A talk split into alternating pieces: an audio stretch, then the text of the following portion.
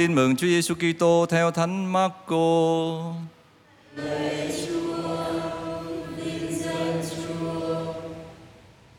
Khi ấy, mẹ Chúa Giêsu và anh em người đến và đứng ở ngoài, sai người vào mời Chúa ra. Bấy giờ có đám đông ngồi chung quanh người và họ trình người rằng kia mẹ và anh em thầy ở ngoài kia đang tìm thầy. Người trả lời rằng ai là mẹ ta, ai là anh em ta. Rồi đưa mắt nhìn những người ngồi vòng quanh, người nói đây là mẹ ta và anh em ta. Vì ai làm theo ý Thiên Chúa thì người ấy là anh chị em và là mẹ ta. Đó là lời Chúa.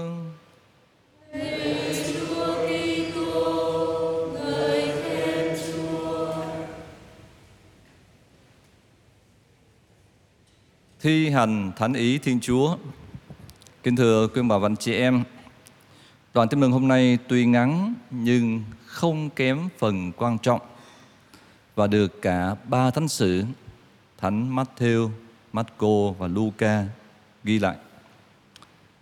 Nội dung chính yếu của đoạn tin mừng là để trở thành thân nhân của Chúa, nghĩa là trở nên những người đáng hưởng hạnh phúc viên mãn với Thiên Chúa thì người ấy phải là người thi hành thánh ý Thiên Chúa, chứ không phải là những người chỉ biết hoặc là nói về Thiên Chúa hoặc là nghe suông những lời của Thiên Chúa. Nói đến đây thì tôi nhớ đến đoạn thư mà Thánh Phaolô có viết cho các tín hữu thành Roma. Ngài viết như thế này. Thế nhưng làm sao họ kêu cầu đấng họ không tin? Làm sao họ tin đấng họ không được nghe? Làm sao mà nghe nếu không có ai rao giảng? Thế nên thưa cộng đoàn, để có được niềm tin vào Thiên Chúa, một cái niềm tin chính thống, để từ đó mà chúng ta có thể thực thi thánh ý Thiên Chúa, thì trước tiên người ta phải được nghe lời Chúa, nghĩa là có ai đó rao giảng lời Chúa để họ được nghe lời Chúa. Thế thì thưa cộng đoàn, nghe và thực hành phải luôn đi đôi với nhau. Cả hai yếu tố này, hai yếu tố này đều quan trọng, đều cần thiết. Nghe mà không làm chắc chắn là vô ích rồi. Hoặc là nói mà không làm thì cũng vô ích luôn. À, chuyện kể về một cái người kia à, mơ thấy mình ở trên thiên đàng.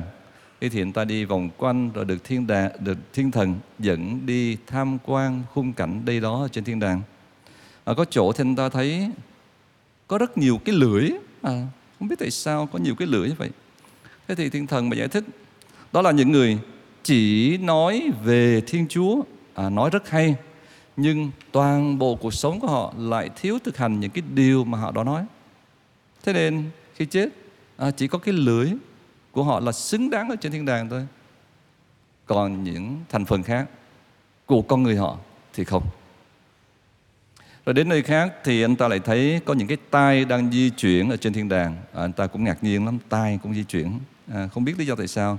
Thế thì thiên thần mới giải thích, à, đó là những người chỉ có nghe nghe nghe lời Chúa thôi. Còn việc thực hành lời Chúa xem ra rất là xa lạ đối với họ. Thế nên lúc lìa đời thì chỉ có đôi tay là xứng đáng ở trên thiên đàng. Còn coi như là toàn bộ con người của họ ở một cái nơi khác, cái nơi nào đó ngoài thiên đàng à, nghe đến đây thì anh ta thấu hiểu mọi thứ và cũng là lúc anh ta bừng tỉnh giấc. À, cái câu chuyện mang một cái ý nghĩa tượng trưng thôi. Ừ.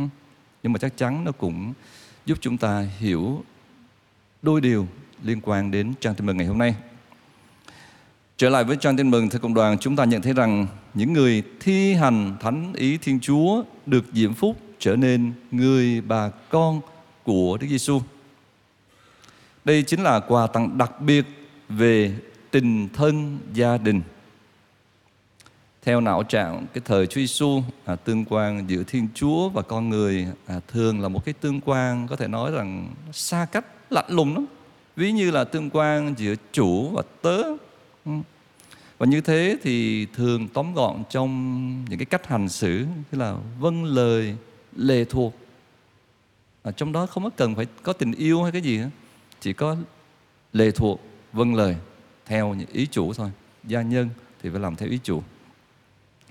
Nhưng với mặt khải của Đức Giêsu thì chúng ta được diễm phúc bước vào trong cái gia đình của Thiên Chúa, được trở nên như là anh chị em của Đức Kitô. Và còn hơn thế nữa, mẹ của người nữa.